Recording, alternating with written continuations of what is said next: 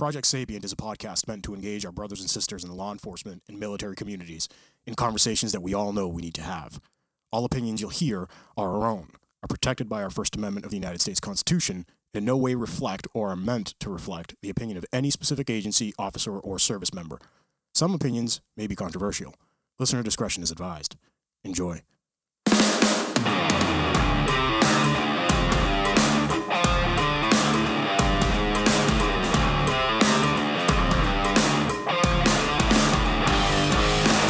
Caught you, motherfucker! Caught you drinking! Cinco de Mayo, buddy. it is Cinco de Mayo. it is. You know what? Every day is Cinco de Mayo with you. What are you drinking? Hey, dude, I'm drinking uh, Teremana tequila by That's Dwayne the, yeah. Rock Johnson. That's the rock. Dude, it's, it's a fucking delicious tequila. That looks good. Oh, dude, it's it's delicious. You know what fucking sucks, you guys? I can't drink any of it because I'm going on shift in a couple hours. Asshole. Guys, Project Sapient, we want to thank our supporters Havoc Journal, Gym Junkies, Vector Shields, Wellness for Warriors, Live Boston, Eagle Eye Firearms Mass, OD Kit, and Guntrack.app. Please get on our YouTube and subscribe. YouTube is giving us shit because we're involved with law enforcement. Get on there and subscribe just to give it to them, all right? Yeah, big time. So uh, we have a really cool episode this week. Who do we got? Yeah, we got uh, actually so um, a good friend of ours. Uh, he is. Yeah, uh, retired uh, law enforcement uh, Lieutenant Fred Leland. I've been in his classes uh, several times over the past decade, and he's been teaching since the Civil War era. so it's, uh, it's He's on uh, mute, so he can't even say anything to you, Oh, right? oh, no, no, take him off me because he got to defend himself. Hey, hey, Freddie. Fred, are you there? I'm here. Yeah, Do you want me to smack him with the bottle or what? yeah. yeah. Well, you know, he's, get, he's close. He's close. He's only a hundred. He's not a hundred. I was, I was born in, in 1962. But hey, what the hell? 18, 1862. What the hell? He's, go- he's gonna go back to your academy days and change your I fucking know, scores. I know, exactly.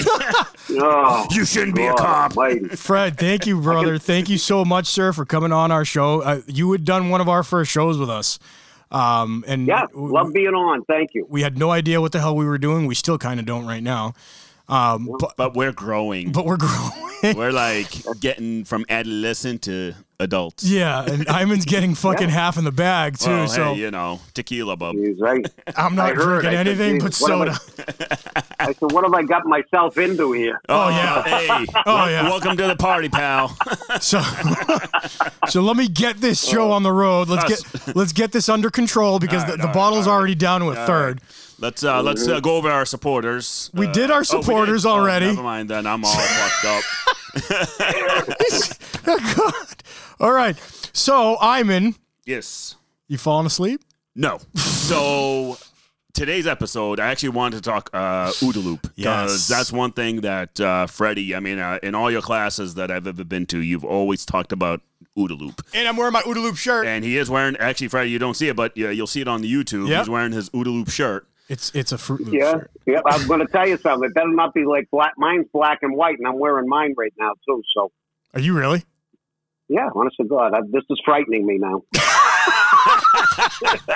No, no, no. Mine's mine's red and it's a it's like a satire oh, shirt. yours looks yours looks like the Fruit of Loop. Yeah. shirt. Yes, I've seen those. Yeah. you've yeah. seen it. I was yeah. wearing it on one of the episodes. Yep. So Yes, I've seen it before. That's a nice shirt. I actually like that.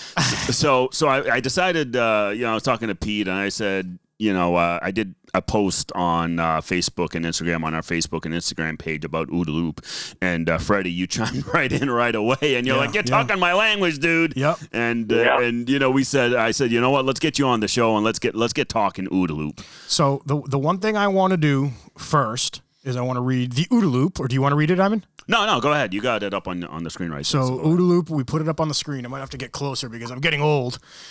So OODA loop, identified and developed by USAF Colonel uh, Boyd. The OODA loop is the process your brain goes through in any situation involving a threat. The OODA loop is a constant conflict with the threats.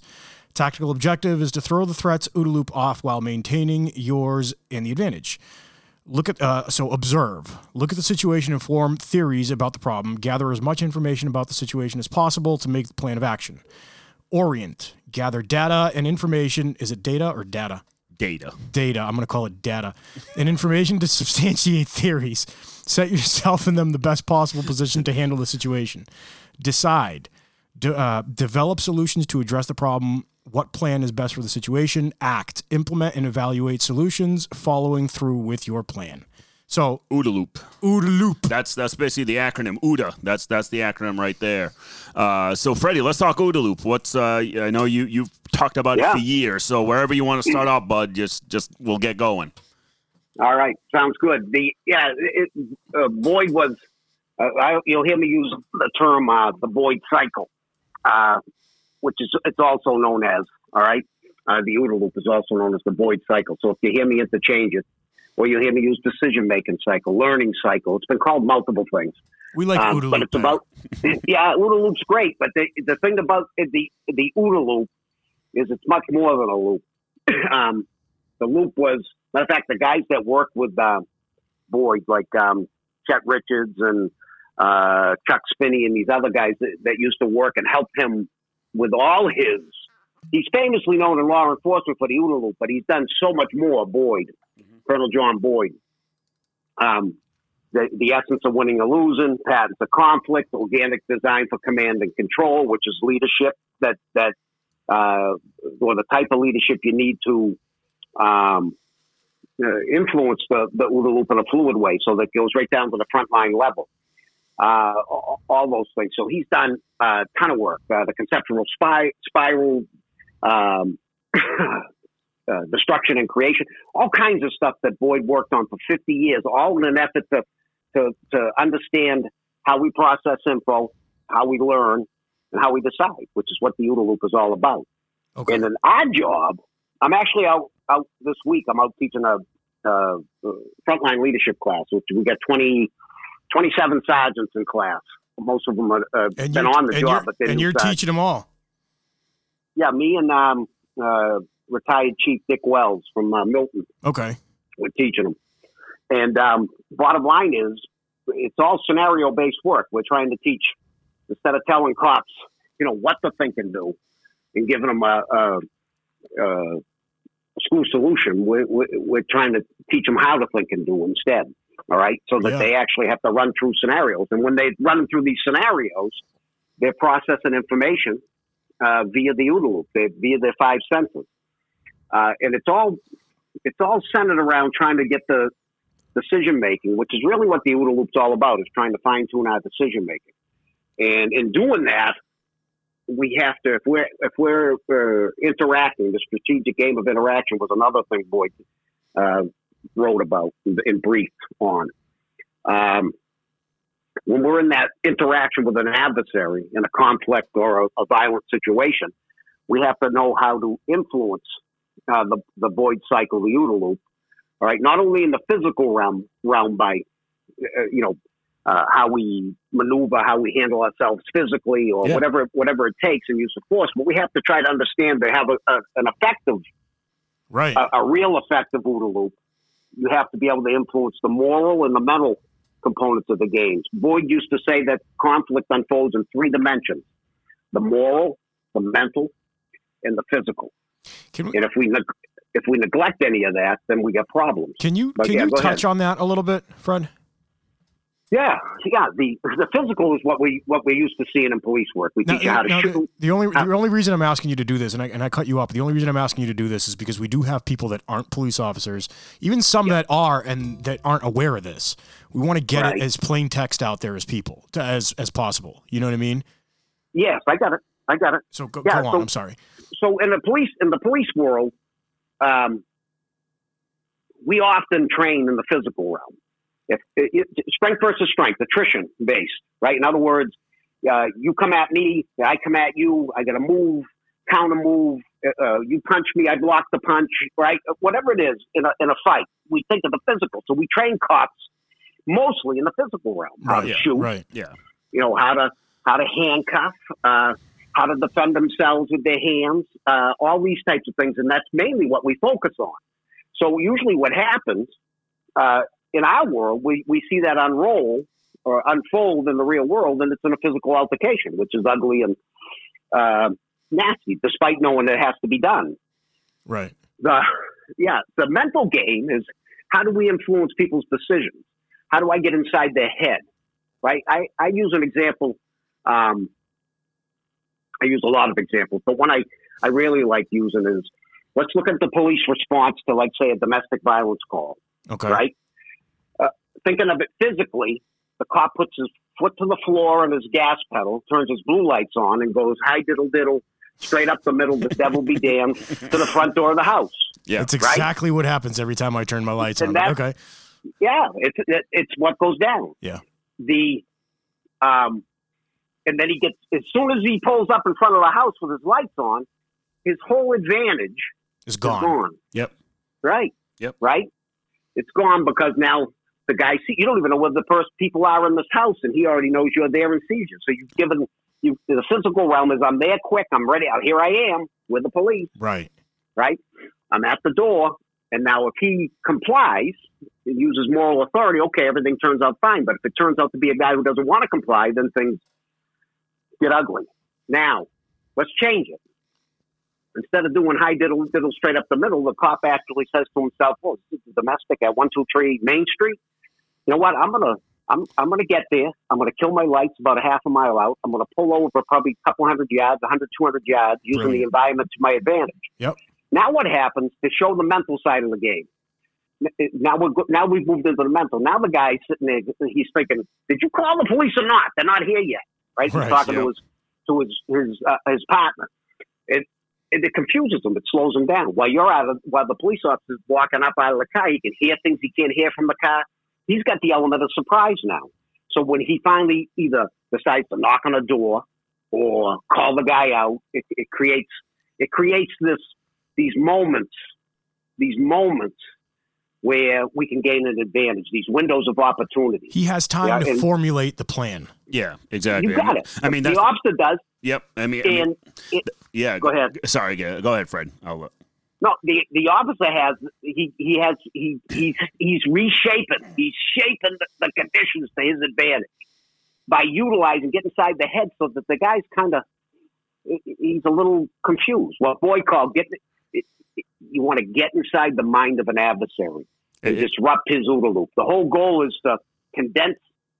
The police want to condense theirs so it's smooth and fluid, while we can, while we put friction into their decision making process. Yes. That, yeah, confusion. exactly. It- that's the thing. Like uh, Fred, I mean, I, I've I've used a couple examples where where like with me, um, someone that sizes me up or blades off to me, right, right away, Yeah. I, I call them out on it. I said, hey, don't size me Yep. up, or hey, you- I know what Mhm. you're thinking. Stop. And and that psychological ambush, I call it, uh, right Mhm. there gives them that moment of pause and gives me my quick second to formulate my plan of what I'm going to do Exactly. next. So yeah, and that's no, all we're looking for. Yeah, that's exactly. what we're looking for.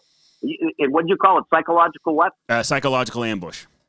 Psychological ambush. That's that's getting inside the mind of the adversary. It's, Absolutely. it's the same thing. Yep. It's the same thing, and that's the perfect way of putting it. Now that's the mental. So we got we discussed the physical, which is the the hand to hand and force on force. The mental, which is helping us manipulate time and effort and tempo, and then the moral component. Believe it or not, believe it or not, ninety probably ninety eight point five percent of the people in the world, even the people who are so called bad guys, criminals, hmm have a conscience. They have a moral realm. Yeah. Right? As much And as they- we and hate that's to how- admit it, yeah. Right. As much as we hate to admit it, most of them have a moral component. Right. And if we if we can uh, get to that, make them realize it. What Boyd used to call, if we can get them to come around to our way of thinking, and that doesn't mean the police way. That means the good society's way. That we happen to enforce those rules, the police. Right. If we can get them to come around to our way of thinking and win without fighting, that's the acme of skill, as Sun Tzu put it 2,500 years ago. Right. Yeah. Right? Yeah. Yeah. And if we can do that, then we win at that higher that higher plane. So when, whenever the OODA loop really in my mind is how do the strategy, operations, and tactics that police utilize influence the moral, mental, and physical dimensions that conflict unfolds in? The more it influences them in a positive way, in other words, in, in coming around to thinking good, hey, I put myself in a bad situation. Maybe I should give up. Or look, that police officer looks like he can handle himself physically. The more chance we have of getting somebody to comply. All right. And you know what? While we're on that topic, before I scatter off, nine, these are numbers. These aren't Freddie Leland's numbers. These are DOJ and other resource research numbers. They're official. Ninety right, ninety eight point six percent of the time, for every contact that we make annually, tens of millions of them. All right, we make ninety eight point six percent of the time people comply with the police Right. because we influence it in a positive light So- with no force. so with we, no we force. we have a we have a new campaign that's going out, Fred, and it's uh Mhm. it's called Enough. It's called the Enough campaign. Yeah. I and- saw. I think I saw something you put out that said that. Oh yeah, yeah, yeah. Well, there's a couple of video. Iman just put his out. I'm putting one out next week, Wow. and in in mine, I talked about. Uh, it's a short video. It's like a minute and a half, Yep. right? But we sit here and Mhm. we say we say things about you know the police interaction, and there's there's close to hundred million of them a year. Okay, and you're saying Yeah. ninety eight point nine percent of them are dealt with without any kind of uh, they're dealt with with full compliance, right? Ninety-eight point six. Yeah, Yeah, on so average. the- yeah. so the give or oth- take a fraction of a percentage each year. Sure. So the other side of that is how many actually deal with violence, and it's point zero zero zero zero one percent. Yeah. We're talking Right. five that's zeros, Where we actually use Like- Yeah, deadly force. Yeah, absolutely. exactly. and then Exactly. and, and then the ones that are questionable uses of force are another point zero zero zero zero zero one percent of those. Yeah. It's so it's so rare. Yeah. Police use of force is so rare, and and and I know people listen and go, "Go what?" It is. Police use of force is so rare. You've got about as much chance of getting struck by lightning as you do being shot by a police. Right. That's that's that's the stats. Yeah. Um, That's yeah. that's not exaggeration, but but the the influence by the media and everything is Oh. is big. You, you, So we can you- talk yeah, about you- that because that that influences. hey, that influence. You got to remember now the moral component of the game too. I want you to think of this. I was just going to say it, it described builds into it. Right, because we just described the us versus them, uh, police versus the criminal. But wait a minute, we live, we police a free society, Yes. so society has the say. All right, society views what we do, right, and we want to influence them in a positive way, Exactly. right, in the moral component, and that's all all too often we talk about that, but we're not in, we're not doing a, as much as we need to be doing to influence it. Oh no, we, we need, we need to do a lot more. I, I think uh, again, like like I've said before, Freddie, and and I'm you know I've, I've said to Pete, and I, I said you know one thing about law enforcement is we've been so insulated for decades, We've been that- insulating uh, ourselves. insulating ourselves. We and- hurt ourselves from it. Yeah. Exactly. That hurt us more than help us. And I get insulating investigations. I, I get insulating certain aspects of what we do just for the Sure. just for OPSEC purposes and whatever. But in terms of everyday interactions with with the public, with with the people we serve, uh, we did a disservice by insulating ourselves. Just like you know, I, just like I, I agree. You know, one thing I read, uh, I, I forget who wrote it, but uh, but you know, the, the day of the the mobile cruiser was the day when community policing kind of stopped because now cops sit in their cruisers, roll up their windows, and don't want to talk to anybody. Yeah. You Probably know? somebody like Herman Goldstein or uh, Yeah, John yeah, Wayne somebody, probably, yeah, Right. exactly. right? But Yeah. th- those guys, and I agree with them because once we did that, we took we took the street cops, we put them in cars. People stopped knowing they're cops, yep, right? And the interactions that those interactions that every single cop can make to influence the public because that does that that piece of it is important to the Boyd cycle because we can win the physical realm on the street and put the guy in cuffs, but now we're dealing with the aftermath. If, it, Fred, if it doesn't look justified or it shocks the conscience of the public or yeah, uh, you know, one of the things I've been thinking about a lot when it comes to these this current situation with police use of force in the OODA loop is the moral component of the game because it, and how it, it it impacts the public because we can win yet lose, right? Right. We win the battle, lose the, the lose war. The, the public perception, lose the war, right. and and and, and all too often it's because of this lack of transparency that we've had. And you're right, there are some things we have to keep um, quiet. Investigations, What- you, you don't want to give information out on investigations that are crucial to the investigation or to a verdict Yeah. or to a jury. Or at least that's how it always was, right? Yeah, uh, yeah. And how it should be. But at the same time, the world's changed.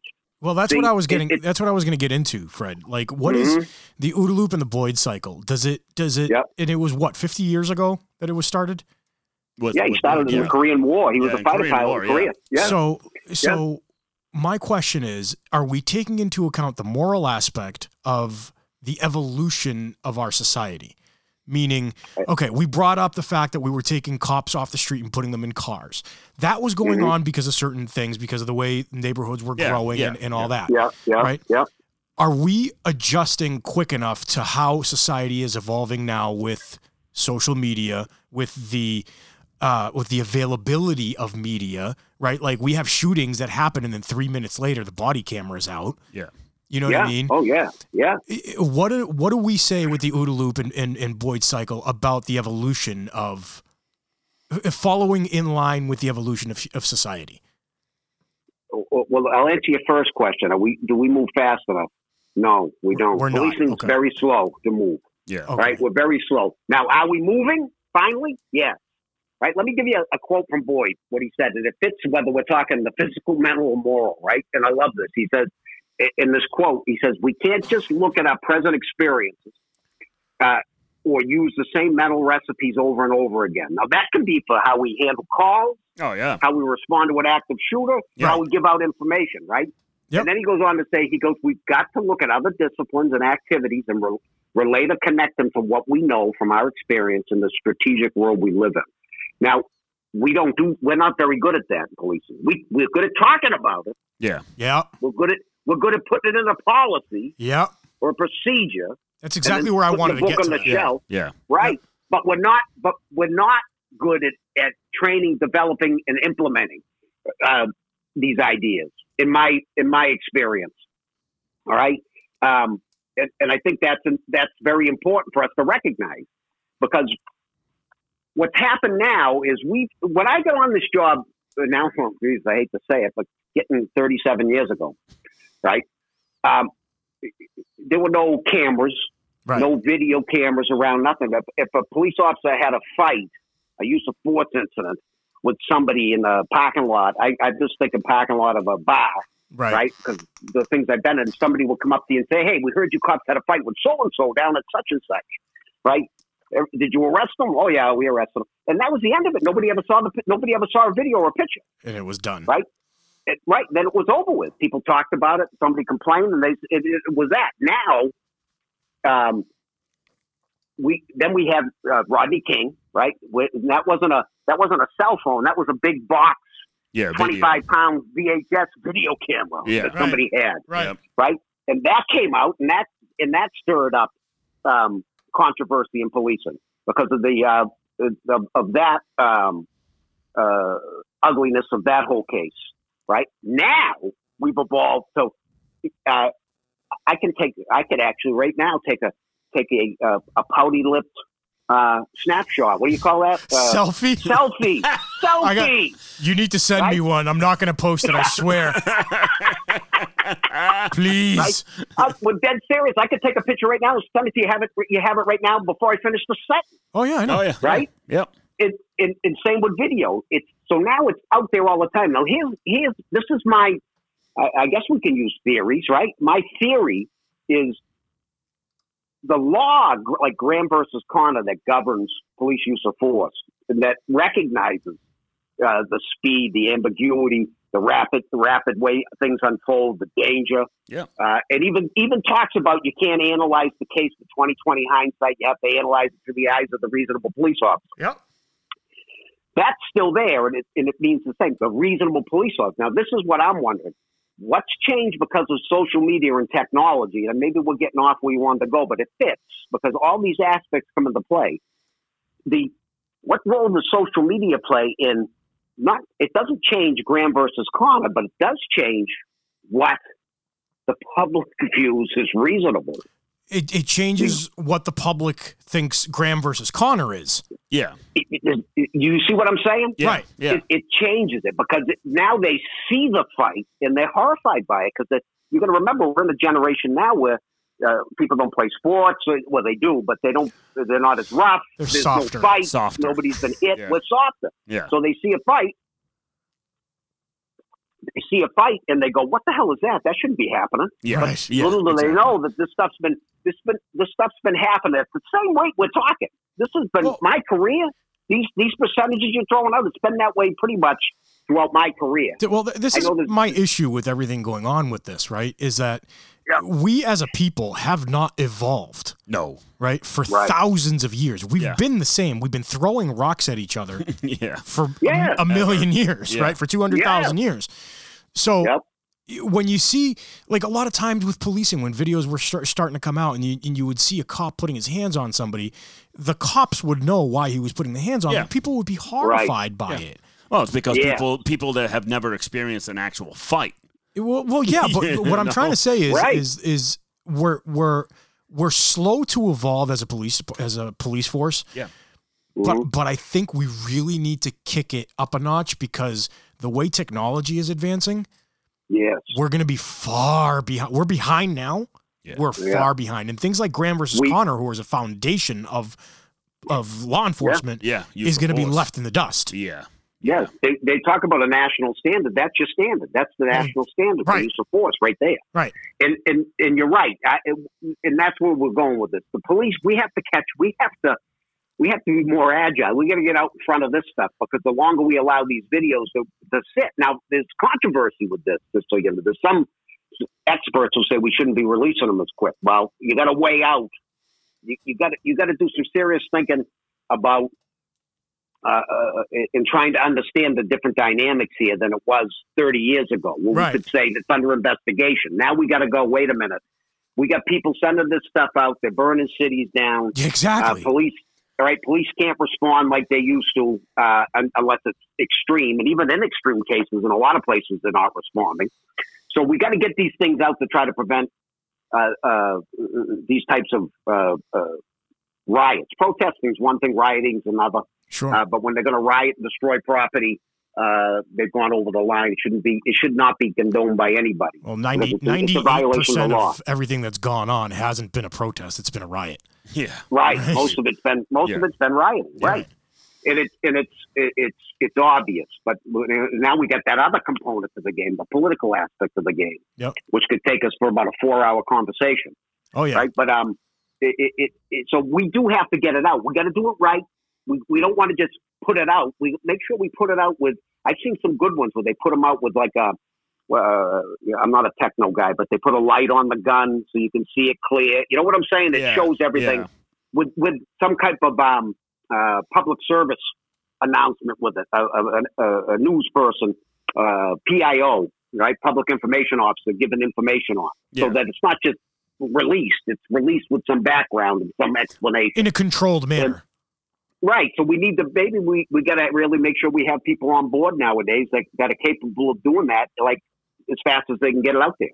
You know, uh, in in like you said, in that in a in a manner that's um, fair, impartial, Sure. and is out to out to to uh, live with uh, with justice. Right. Well, at the- what at the it's end- all about. At the end of the day, right, we got to call a spade a spade. And uh, aside from major investigatory things where if you give out the info and it'll ruin the investigation, like what Ivan was talking about, the OPSEC aspect of it, hmm hmm we kind of owe it to the public because we work for the public. You, you know what I mean? And it's Yep, it's one of yeah. those things where we have to be transparent. Now, like I'm Yep. thinking, I'm sitting here listening to you speak, right? And I'm like, man, Fred's a genius and he knows everything he's talking about. And the OODA loop, and I'm looking at the thing that I have up on the screen, and you'll see it when the video comes out. And it's observe, Yep. orient, decide, and act, right? Yeah. Yeah. We as a police department are observing, we're not orienting, we're not deciding, Mm-hmm. and we're not acting. You know what we call that? Deer in You know what we headlights? call that? the, the status quo. Yes, Just exactly. Tell me, Exactly. that, tell me that doesn't sound familiar. The, the Exactly. status quo. Exactly. If we're right, and when you go through the process of, of the OODA loop, when you observe, there's a ton of things going on. Right, you got uh, uh, outside information, unfolding circumstances, things that happen right now, uh, unfolding interaction with the environment, depending on where you are.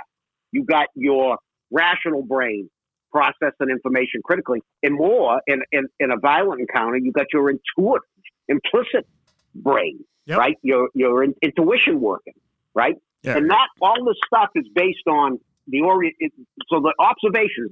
He, Boyd used the term observation, but he includes all our senses in, under observation, not just what we see, but what we hear, smell, taste, and feel. Well, yeah, the primal, right. the primal instinct. All right, all that stuff is included. Yep. Right, then we orient.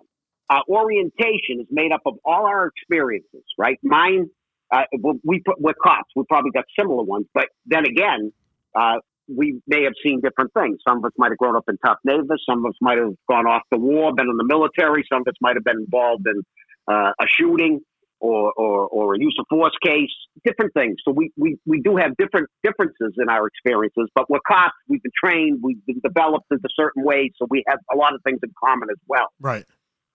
But what also shapes it, so our orientation, all our experience from birth till present, from the time we pop out of the womb till right now having this discussion, shapes the way we view the world. That's orientation. And it's constantly evolving. Yeah. Always. And it's evolving. constantly evolving. Everything we do, like I'm here teaching a class. I learn every time I teach a class from I'm I'm teaching it, but I'm learning as myself. It's a How do sign of a, it's it a sign of a good teacher. right? In, in, in the guys the same way. We, we feed off of one another. All our, uh, our cultural traditions, our heritage, um, how we, uh, previous experience we've had, which I touched on, any new information. See, the, the orientation is what that we call pattern recognition. We recognize patterns based on our lives, and that's how we see the world. Now, the key to have a good observation, orientation, decision, and action cycle is to recognize that, but then also go, oh, wait a minute, that's previous. What's this new information? What's this Right. telling me? Right? So now we recognize not only patterns, but anomalies. That's I what like makes us I like good that at a this. lot. I really like that. You- I love right? I love the way you just put that. Yeah, it, it's that's what makes us good. If I just get stuck in what I've always done and I see guy across the street with a hoodie, oh, last one I saw like that's a bad guy. He's a This is criminal. going to be a bad guy, Right. I, we're going to jump to conclusions. That's where our biases and stuff come in. Yeah. But if we have a growth, right? If we have a growth mindset, right? We see new info and we're looking at things and we recognize, wait a minute, all right, yeah, you know, he- he- he's got the hoodie, but he's not doing anything wrong, right? Well, his, his body language isn't right. His He's got the hoodie and, it, and it's and it's grandpa walking his dog. exactly. Yeah, so this is where Exactly.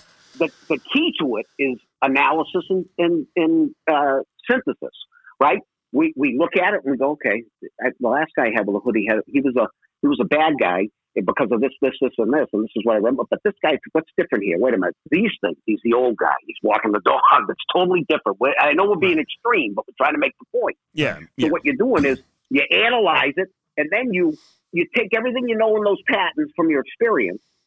I don't want to get too overly crazy here, but you take all those patterns, those experiences, and now you go, oh, synthesis. Let me put it back together. Wait a minute. Yeah, Woody. Yeah, he's in the same neighborhood. Yeah, uh, it made me nervous for a second, but wait a minute. He's the old guy walking his dog. therefore, okay, he's not a bad guy. Right. You see what I'm saying? And, and but we don't we don't spend time developing that in police. So, so real quick, Fred. So, you know, it's funny talking OODA loop, right? And Yep. with my unit uh, that that I work in, that that I run, uh, the way we Mm-hmm. are, a lot of our stuff comes straight from problem-oriented policing. Okay, Yep, so yep, yep. and and Herman Goldstein came up with the SARA model, which is Yeah, SARA, pretty yeah, much, familiar which is yep. which is pretty much OODA loop, It's, right? I never want to hear the word And- SARA again. And, and it's it's scanning and well, that's because he was studying for the sergeant's Oh my exam, and that's all they talk Yeah. about. But uh, Oh no. but you know, so scanning, uh, analysis, response, Response. and assessment. So it's it's Yeah. like it's like Yep. pretty much similar to OODA, right? To the OODA It loop. is, yeah. And Mhm. and that's one thing, like you know, in the unit that we always obviously evolve with every situation, whatever we do, whoever we uh, come across, because everybody's different that we deal with. And not Yeah. not one person has the same exact story over and over again. Everyone has a different story, and everyone needs to be uh, again with, with our observations. We orient and we respond, and then we act, and we do what we do what we got to do to um, make our uh, like you said. Instead of controlling the chaos, we reshape the chaos. Yeah. you know, That's we, it. we we we Context exactly context is everything. exactly Situations matter. This moment matters. Not Exactly. yesterday's moment, this moment. exactly Right? exactly And we forget that. That's you know what part of the problem is is when we teach police, and I'm, I know there's exceptions to this rule, but I'm talking in general. In the vast majority of training, we tell cops what they're supposed to do on a call. yeah. Am I wrong? Well, no, I That's mean, I mean right. that's that, that that's when you get Right. the the newer guys with the deer in the headlights look like. All right, what am I supposed to do next? We tell them what to do, Yeah. and what happens is we do it so much, and that's rote lecture, do this, do that, stand here, stand there. No, that doesn't look like a diamond formation. Move it over, get right. Yeah. Right. Right? We're yelling and screaming at guys that they think they're thinking inward all the time. What am I supposed to be doing instead of looking outward at the problem? So Or when they get Crap, I'm doing it wrong. fr- Yeah. right, and then and then we frame everything. Everything it's a it's a car stop. Yeah. It's a felony car stop. It's or a high risk stop. It's a active shooter. It's a domestic violence call. It's a robbery, and that's fine, right? But what happens when you frame a, a bias, a big bias, is a framing bias, right? When I tell you it's this, and I taught you to do that. When you get to that call, you're going to do what you were taught to do, Oh, right? Exactly, and and, So- and, and so- that whole that whole saying that you know some cops t- say that drives me crazy. I'm sure it drives you crazy, Fred. Is well, that's the way it's always been done. God, I hate that. Yeah, right. That- it's status quo again. Here we go. Exactly, Status exactly. quo, right? it's the way it's always been done, Yep. and there's no adaptability. Yep. And, and, and we need to make sure we're training guys to be adaptable. Fred, how And many how many doing times in your career would you read an officer's report and you would see the key taglines, the in plain view? Yeah, yeah. The the, the usual. Yeah. You hear him laughing? Yeah, It was Yeah. in plain view. yeah. Yeah, The- the How key- many the they, times they key those use it exactly what they were taught. Now, Yeah. here's, this is my big. This has been my passion for a long time is to try to get us out of that mindset. We need to be developing instead of school solutions to whatever the problem is, so that we that we we lock people into doing it one way. Think about domestic violence call. What, I'm going to ask you a question. You give me the answer. You got a domestic violence call. You get to the house. You go inside. What's the first thing you do?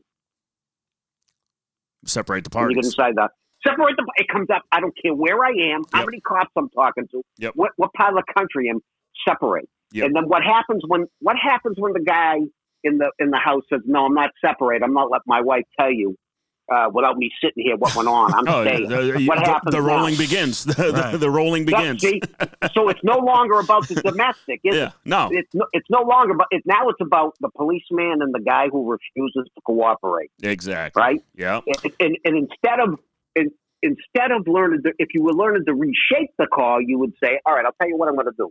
I'm going to let you sit here, and I'm going to let you both sit in the same room, but one of you is going to talk at a time. As soon as both of you start talking, we'll separate, Oh. right? And then you it, it- and then you work it, you work it in an effort to reshape the conditions Yeah. instead Exactly. of saying, Reshape the you know, chaos. But how So- many how many administrations would see that and be like, "Oh, no, no, no, no, no, no, no, no, we're not doing that." Yeah, this is part of this is part of our problems with policy. Right. See, policies, policies, and I'm sure you heard this, are meant to be guidelines, not etched in stone dogma. Yeah. Exactly. Yeah. Right? Exactly. They're meant to be guidelines. But the problem is, once we've written them down, all too often they become dogma.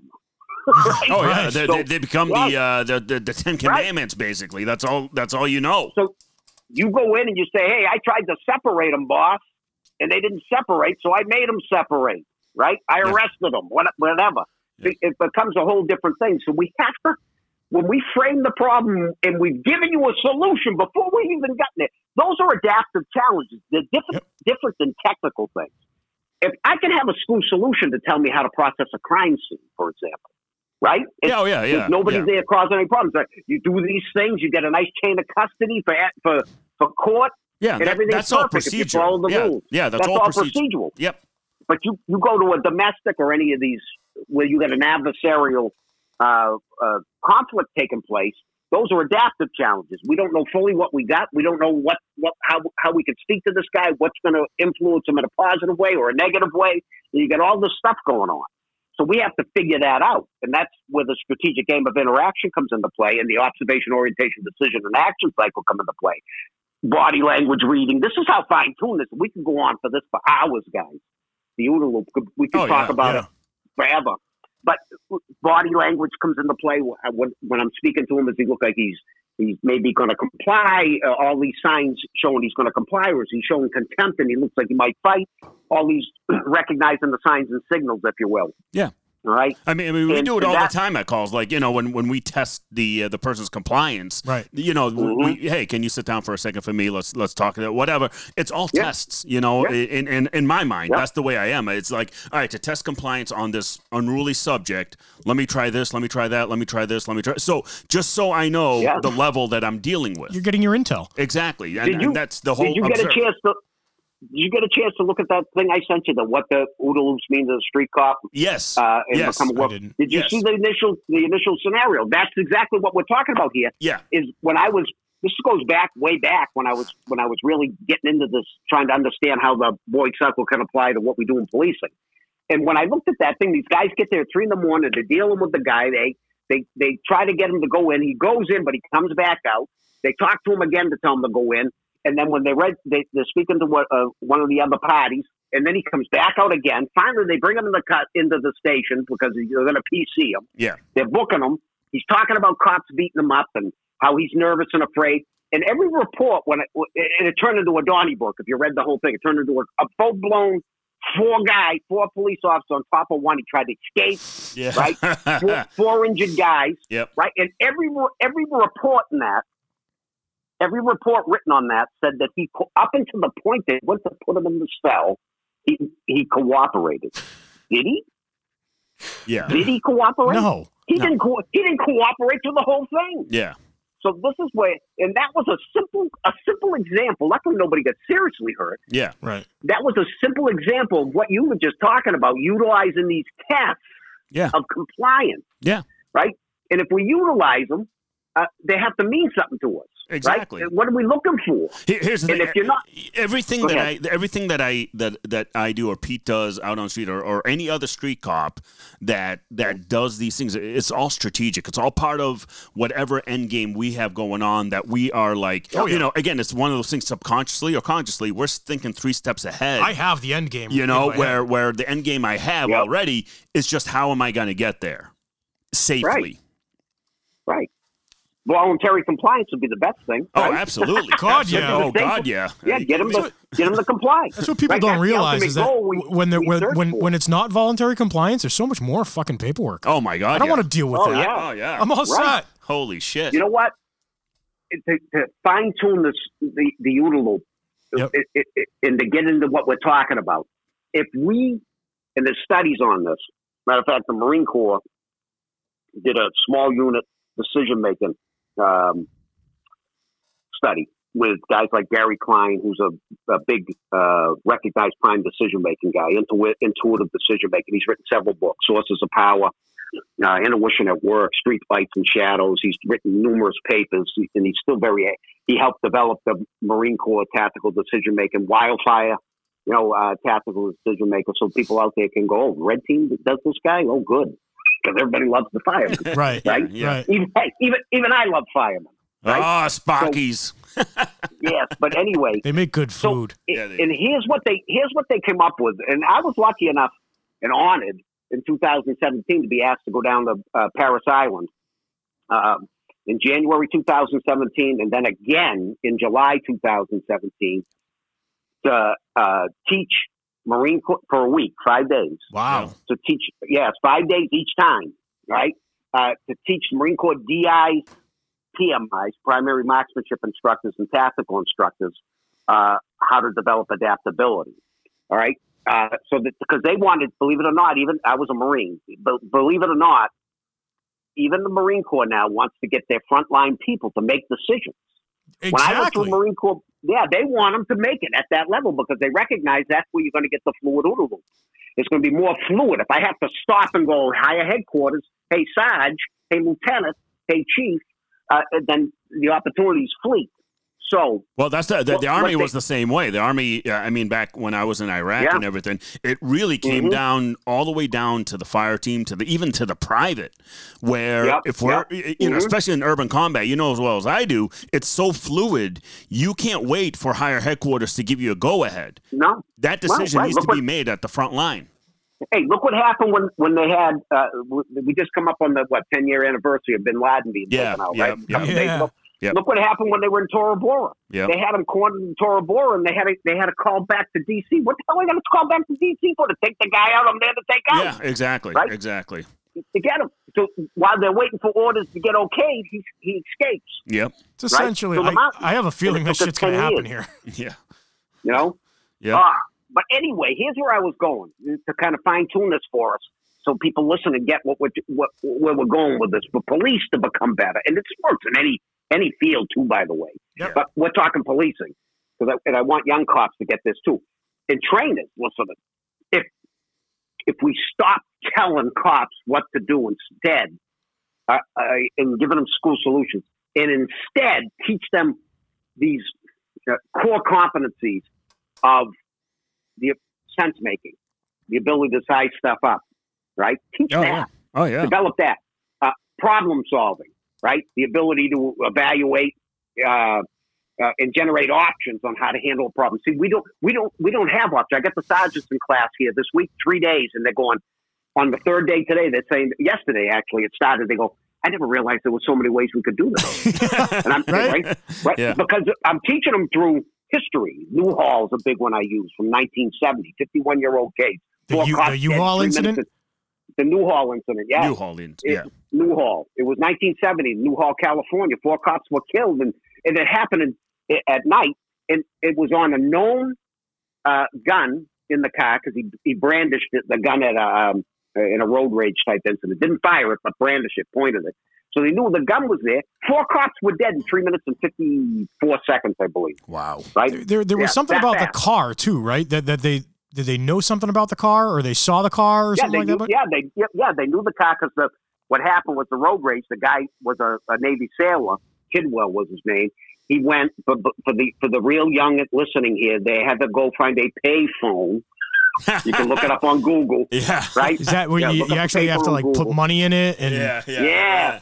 yeah, and they called the, the, the uh, California Highway Patrol, gave the description, right, and then um, the, these guys, uh, Highway Patrol guys, found it, uh, saw it, and then followed it. They pulled off the off ramp and into a, a, a, a truck stop, and it, and it unfolded into a bad set of circumstances. All right, so we have to recognize that when we're when we're if we develop these sense making capabilities, these ability to frame and solve problems, and then once we start to solve the problem, we recognize things have changed. We, we adapt, right? You guys still there? Oh yeah, yeah. Well, no, we're here. All right, all right. Just no, you're listening. listening. Wow. Oh, we're, no, we're holy like shit! we're, I wish. Hey, holy shit! I wish I could listen that well. no, right? no, like But uh, you're you're teaching no, us. no.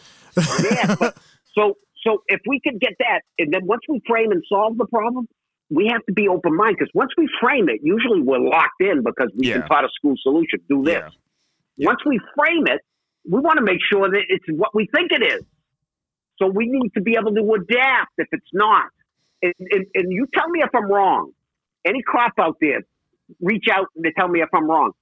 It- Once we lock in on most cases and start the problem solving, taking the action, we hardly ever adapt. Oh Yeah. God, Keep Oh, going God, with what we started with Yeah. right. Right. Oh God. Bec- Yeah. because we've been taught one way. You know, in, in these things, guys come up with you got the let's say high risk stop, the V shape behind the car, right? If somebody says, "Hey, I'm going to go buy the car," I'm driving by it, right? Talk about OODA loop again, right? If I sit behind it, right, they go, "Oh, they're here for me." If I drive by the car, right, in this case, and go around it, now what? What, what did I just influence on the bad guys? What do you mean? Oh, well, What did I just influence their, in their way of thinking? If I drove by that car, in other words, I didn't have my Oh, blue he- lights and siren. He didn't. He didn't see us. yeah, yeah. He, yeah, Exactly. He didn't see it. Yeah, What, maybe right. they don't want us. Yep. Yeah. Well, Exactly. That's what that goes. That goes back to that little bit of trying to help reshape it. It gives me time to look like maybe I don't know, look like I'm going for coffee, or It's- look like it- I'm checking. It the throws their perimeter of the loop off. It, throws a OODA loop off, right? So we get used to doing that. If we start thinking that way, but when you do that with a group of veteran cops, they go, "You can't do that. Nobody ever taught us that." Right. Yeah. I've had that said to me. Veteran guys, right? And and it's it's it's not their fault. It's Right. because we've been taught. We've been taught do it this way. I'm a, And I'm a firm believer in doing things differently as long as they're safe. Like it was one of the things where I, where I would talk to Iman about it, especially a lot in special ops. Is there's there's there's no right way to fucking clear a room, right? There's a thousand There ways to do right. it, and as long There's as you can found- articulate as to why you were doing it, Yeah. as long as you don't sound like an idiot, Right. Yeah. you know What's what I your mean? why? Why am I why am I doing it? Right. That's the big why. Why am I doing this? Am I why am I sticking in a in a in a you know what? Go back to that cast up. The, the, the way we we learned it that works great when it's when it when it unfolds just like we were trained to do it. if it's if it's going as uh, according to plan, right? That's fine. All right, then you can utilize it. If it's not, then you need to you need to adapt and adjust. Well, now this is yeah. where the last two pieces of this come into play. So we got we got sense making, problem solving, adaptability, and then we got metacognition, right? Yep. Using strategies, think about how we think. That's how I put it, right? Thinking about how we think, thinking about how we train, thinking about how we develop, thinking about how we handle a certain call instead of just doing it ropely the same way every time. Robotically. When we think that way, that goes back to what you just said, right? If I can explain why I did it the way I did it and my rationale behind it, that's important. Yep. All right. And then uh, what this helps us do is be able to focus our attention, which is which is the fifth core, is attention control, right, or focus of effort, right. And and my attention, the way we teach now with rote lecture and school solutions, most cops are thinking they're not thinking about what's happening out there, what's he doing, what's he. They're thinking, okay, I got a I got a active shooter, I got to go get him. Step one is enter. Step two is they're thinking yeah, inward. yeah, exactly. Right. exactly. They're Exactly. thinking inward instead of looking outward at the problem. Yeah. And and that's that works great on the assembly line. That works great on the uh, technical problems, but it don't work very good. I- well, well, that's the thing. Like, like, like, like we said with ad- adaptability, whatever. There's procedural stuff we have to do because those are rules by court, right? Chain of custody. Yeah. Uh, you know, when Mhm. we could stumble on a crime scene, there's Yeah. certain things we have to do. Yeah, that's fine to follow the steps, right? Step one, Yeah, you do yeah. this. Step two, you do this. Yeah. Step three, but when you have an unfolding situation that is Mhm. is again chaotic. You don't have Yep. time for this all right step one i'm going to separate the party. Step two i'm going to talk to each individual. Right. step three i'm going to find out who's the aggressor and make the arrest. And step four i'm going to take him to book it. It doesn't work that way. Theory No, theory doesn't. is different theory, than practica- practicality. Right. my my And- mental the, the way I look at things and the way I've taught people to look at things, and I always like to tell people to look this way, is instead of looking for your solution right away, because the first thing you want to do is solve the problem, right? yeah yeah yeah Yeah. Stop looking to, to for the solution. Work the problem. yeah Work the problem. Work Right. the problem. We- Stop hey, looking for the hey, solution. Think about this, Pete. Guys, think about this. We we de- we're so we're so excited about it. We develop solutions before we even know what the goddamn Ex- problem is. exa- exactly. exactly That's what I'm How trying does- to say. How does that work? yeah How does that work? Yeah Right? You you can say, okay, I got an active shooter scenario. Okay, is there a difference between an active shooter who's 16 years old with a handgun and a guy who's a former military uh, veteran, highly trained with a with a rifle in his hand? Do we handle it the same way, or do we handle it differently? You're going to approach that a little differently, right? Yeah. If if you know. long gun. Hey, long gun versus pistol. How we maneuver haul. Right, We got yeah. distance. Uh, right. That it becomes an issue. Uh, all these things come into play, but yet with we we just put out things like r- real quick. Uh, in 1999, surround and wait for SWAT. That was a great best Col- practice, right? Columbine yep Yeah. Right. That was a great best practice. We, Yep. All of a sudden, the best practice was, oh shit, right? Right. Then we went, then we went from that extreme. We wiped everything else out. We didn't give it any thought. We just jumped to let's go four man at a time, right? Then we said, well, wait a minute, We don't need the four man.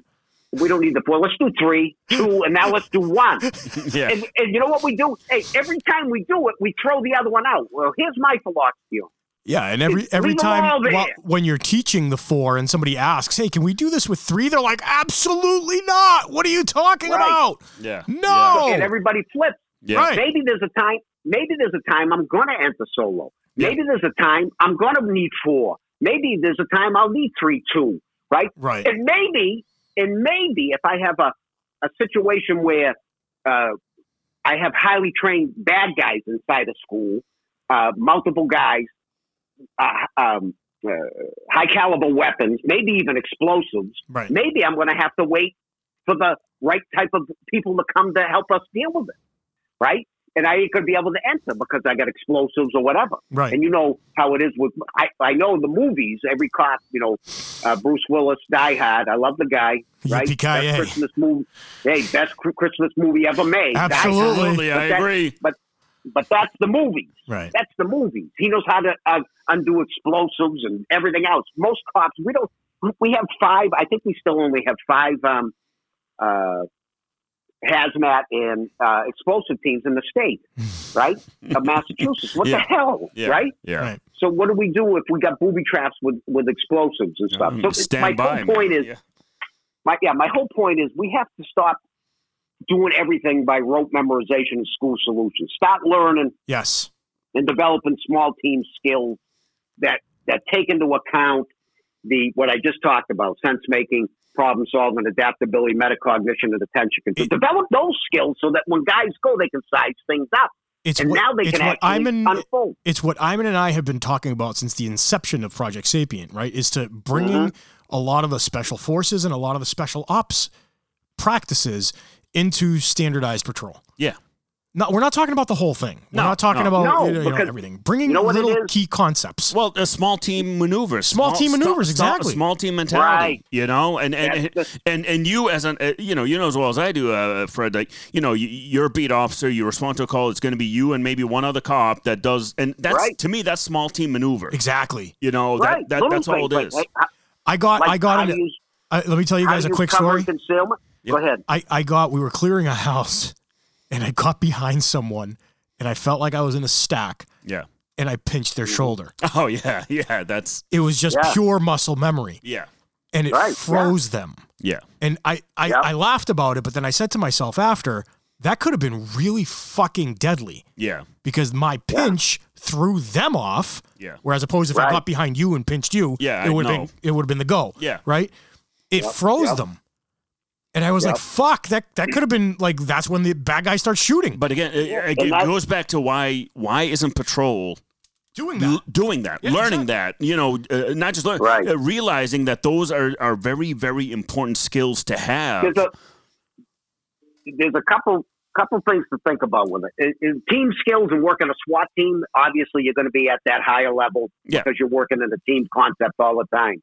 And what we got to do with, with street cop because they're often working alone, right? Is when they do have to work together, right? They have to they have to learn to develop those skills that we're talking about, but they're going to be able to do them ad hoc, if you will, because um, uh, and, and get into that right mindset because they're not fo- always working in that team concept. No, So- here's the, here's my it- biggest problem with that with that, that right. So you're working with patrol Mhm. and you're gonna do a, a room entry, right?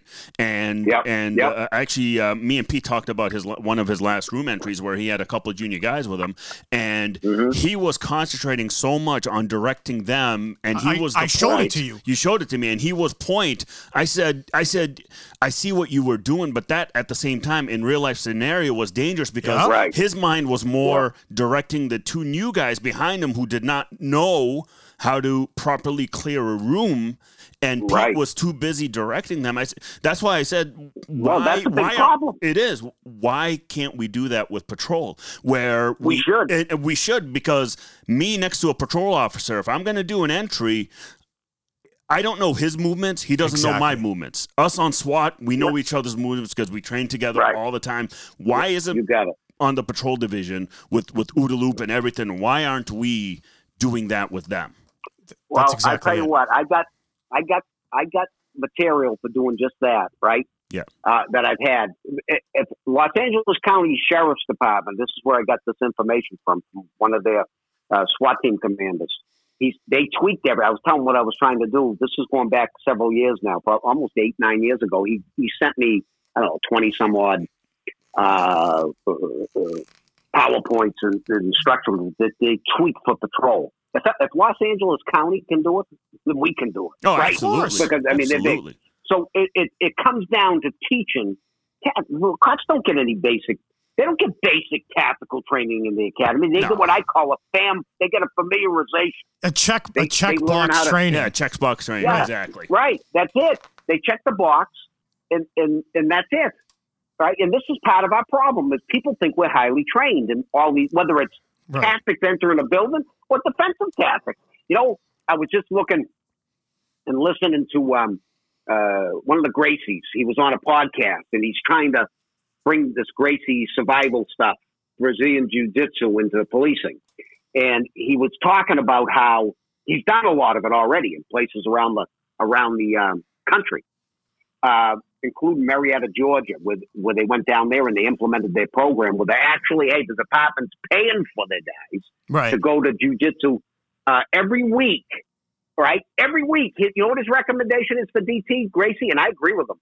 One hour a week, the cops should be doing Brazilian jiu-jitsu or some I, type of I defensive agree tactics training. one hundred and ten percent with that. I agree. And, You got- and, and right? what's funny is again, what you know, talking about how things, you know, this is the the way it's always been done. Back back when, early in my law enforcement career, I mean, I've been doing martial arts since I was five years old, right? So. Mhm. Leading all the way up, I mean, military loved that I had the martial arts background Yeah. because you know it's all combatives and good stuff and discipline and all that. I get into policing, and you know, I had a tournament uh, tournament coming up once where I was going to be fighting whatever, whatever.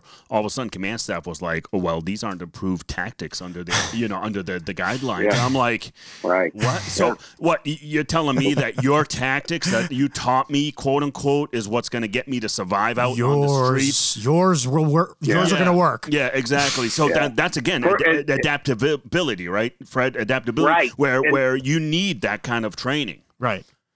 I mean, You look, need Fred, it. You need it.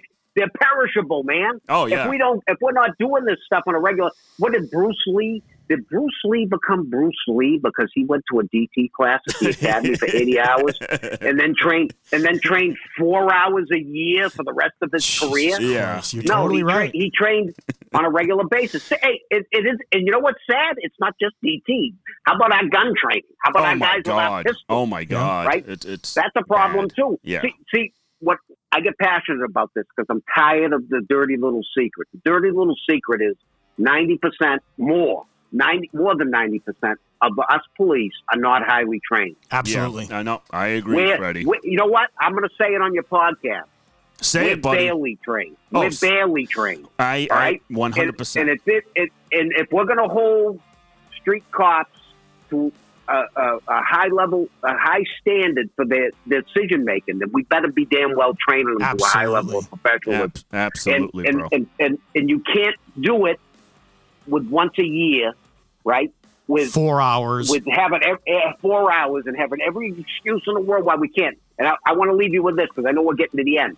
Talk If- to me. And, and stop stop telling me if you want to condition your OODA loop in all the realms, in all the dimensions, physical, moral, mental, right? Then stop telling me you can't learn. Not every training class has to. You have to go to a place, right? Yeah. I tell the sergeants this while I'm here.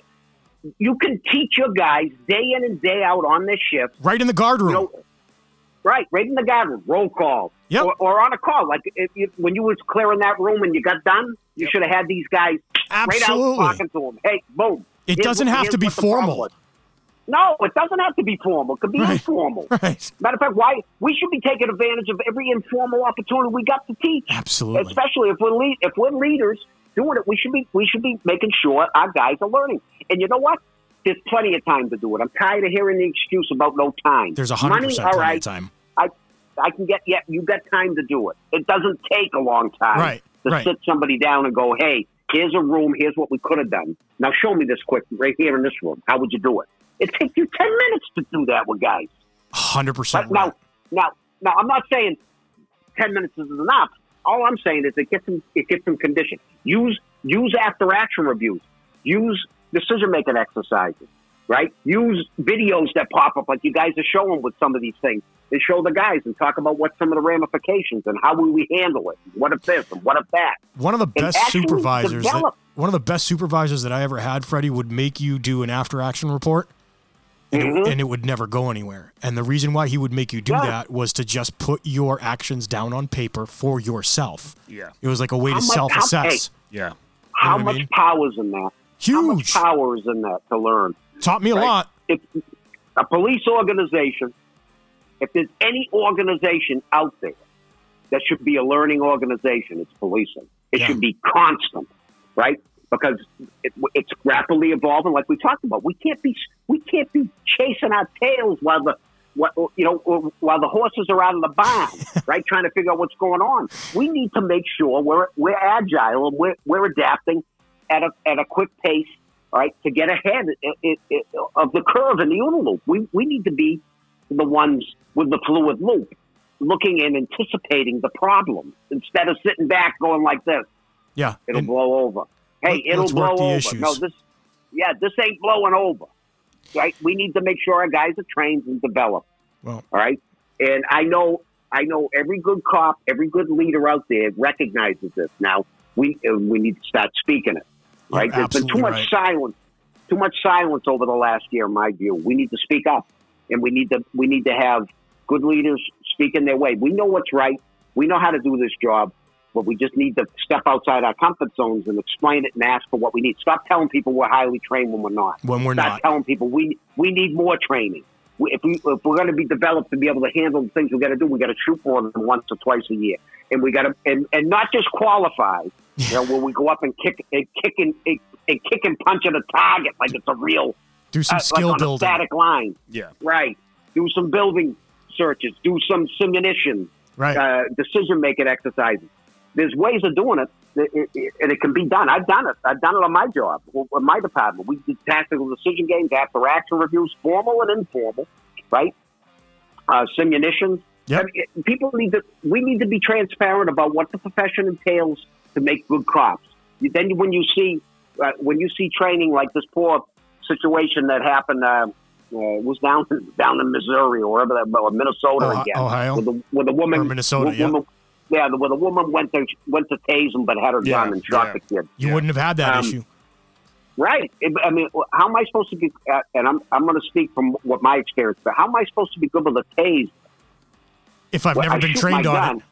And If I if I shot if I shot three rounds out of it, Yeah, drawn exactly. it and fired three Yeah. because it's, because hey, it's too expensive. Yeah, Yeah. exactly. Exactly. Those cartridges are expensive. Not good enough. Oh my Bosses. God. Well, Fred, listen, listen, man. Thank you so much for coming on the show. It, as always, we've been honored to have you on here. Honored to listen to you. Um, honored that thousands of our listeners are hearing you.